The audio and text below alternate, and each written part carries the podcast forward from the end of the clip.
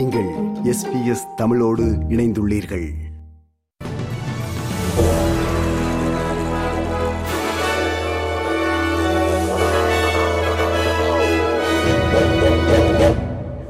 நேர்களுக்கு வணக்கம். இன்று நவம்பர் மாதம் மூன்றாம் தேதி வெள்ளிக்கிழமை. எஸ்பிஎஸ் தமிழ் ஒலிபரப்பு வழங்கும் செய்திகள் வாசிப்பவர் குலசேகரம் சஞ்சயன்.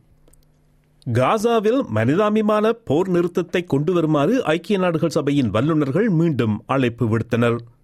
அங்குள்ள பாலஸ்தீனிய மக்கள் இனப்படுகொலை செய்யப்படும் பெரும் ஆபத்தில் இருப்பதாக கூறும் நேரம் முடிந்துவிட்டது என்று அவர்கள் கூறினார்கள்.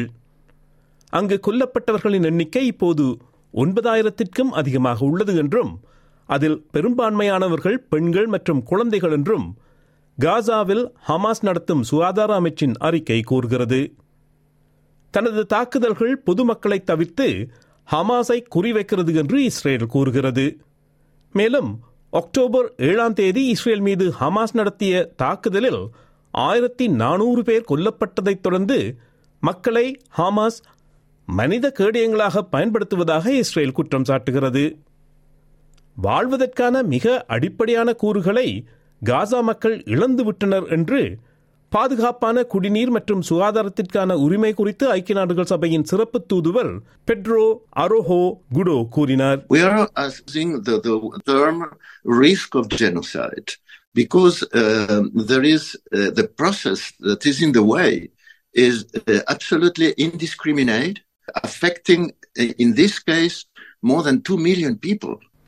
இனப்படுகொலை போன்ற சொற்களை கவனமாக பயன்படுத்த வேண்டும் என்று லண்டனில் நடக்கும் செயற்கை நுண்ணறிவு ஏஐ உச்சி மாநாட்டில் கலந்து கொண்டிருக்கும் அறிவியல் மற்றும் தொழில்துறை அமைச்சர் எட் ஹியூசிக் கூறினார்.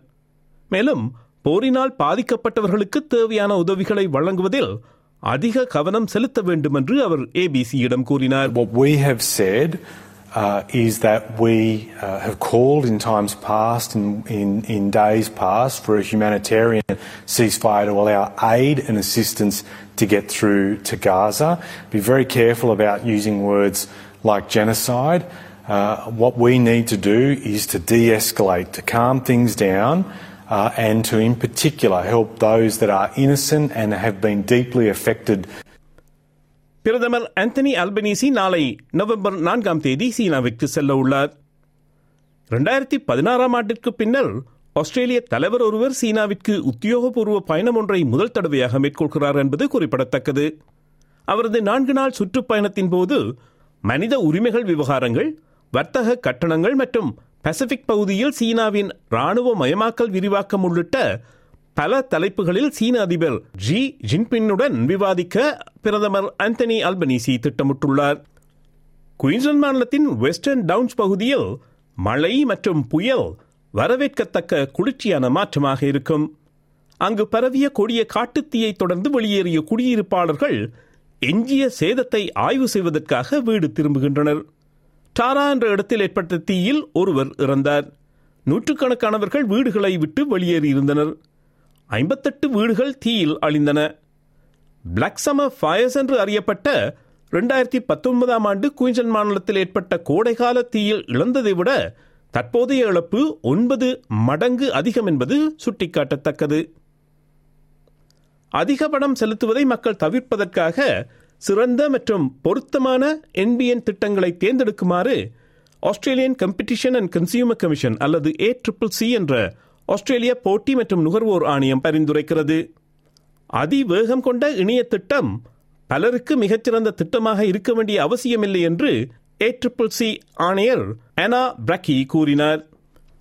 மனிதாபமான அடிப்படையில் அல்லது புகலிடம் தேடி ஆஸ்திரேலியா வருபவர்கள் நீரில் மூழ்கி உயிரிழக்கும் அபாயம் மிக அதிகம் என்று ஒரு புதிய அறிக்கை சுட்டிக்காட்டுகிறது. மக்கள் தொகை கணக்கெடுப்பு தரவை ஆய்வு செய்து Australian institute of health and welfare வெளியிட்டுள்ள அறிக்கையில் மற்றைய ஆஸ்திரேலிய மக்கள் குழுக்களுடன் ஒப்பிடுகையில் அண்மையில் ஆஸ்திரேலியா வந்தவர்கள் அதிக ஆபத்தில் இருப்பதாக கண்டறிந்துள்ளது. நியூசிலாந்து நாட்டு பொதுத் தேர்தலில் ஏற்கனவே வெற்றி பெற்று பிரதமர் ஆவார் என்று எதிர்பார்க்கப்படும் கிறிஸ் லக்ஸான் அவர் விரும்பிய ஏற்பாட்டில் ஆட்சியமைக்க முடியுமா என்பதை இன்று அறிந்து கொள்வார். நியூசிலாந்தின் நேஷனல் கட்சி தலைவர் association for consumers and taxpayers என்ற கட்சியுடன் மட்டும் இணைந்து ஆட்சியமைக்க முடியுமா அல்லது ஒரு மூன்றாம் தரப்பின் உதவி தேவைப்படுமா என்பதை இன்று கண்டறிய வேண்டும் என்றும் அந்த முடிவு இன்னும் சில நேரத்தில் தெரிய வரும் என்றும் நியூசிலாந்து நாட்டு தேர்தல் ஆணையம் அறிவித்தது. இத்துடன் எஸ்பிஎஸ் தமிழ் ஒலிபரப்பு வழங்கும் செய்தி நிறைவு பெறுகிறது.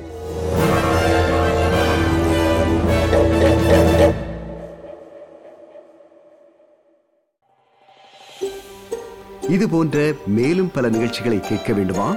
Apple podcast Google podcast Spotify என்று பாட்காஸ்ட் கிடைக்கும் பல வழிகளில் நீங்கள் நிகழ்ச்சிகளை கேட்கலாம்.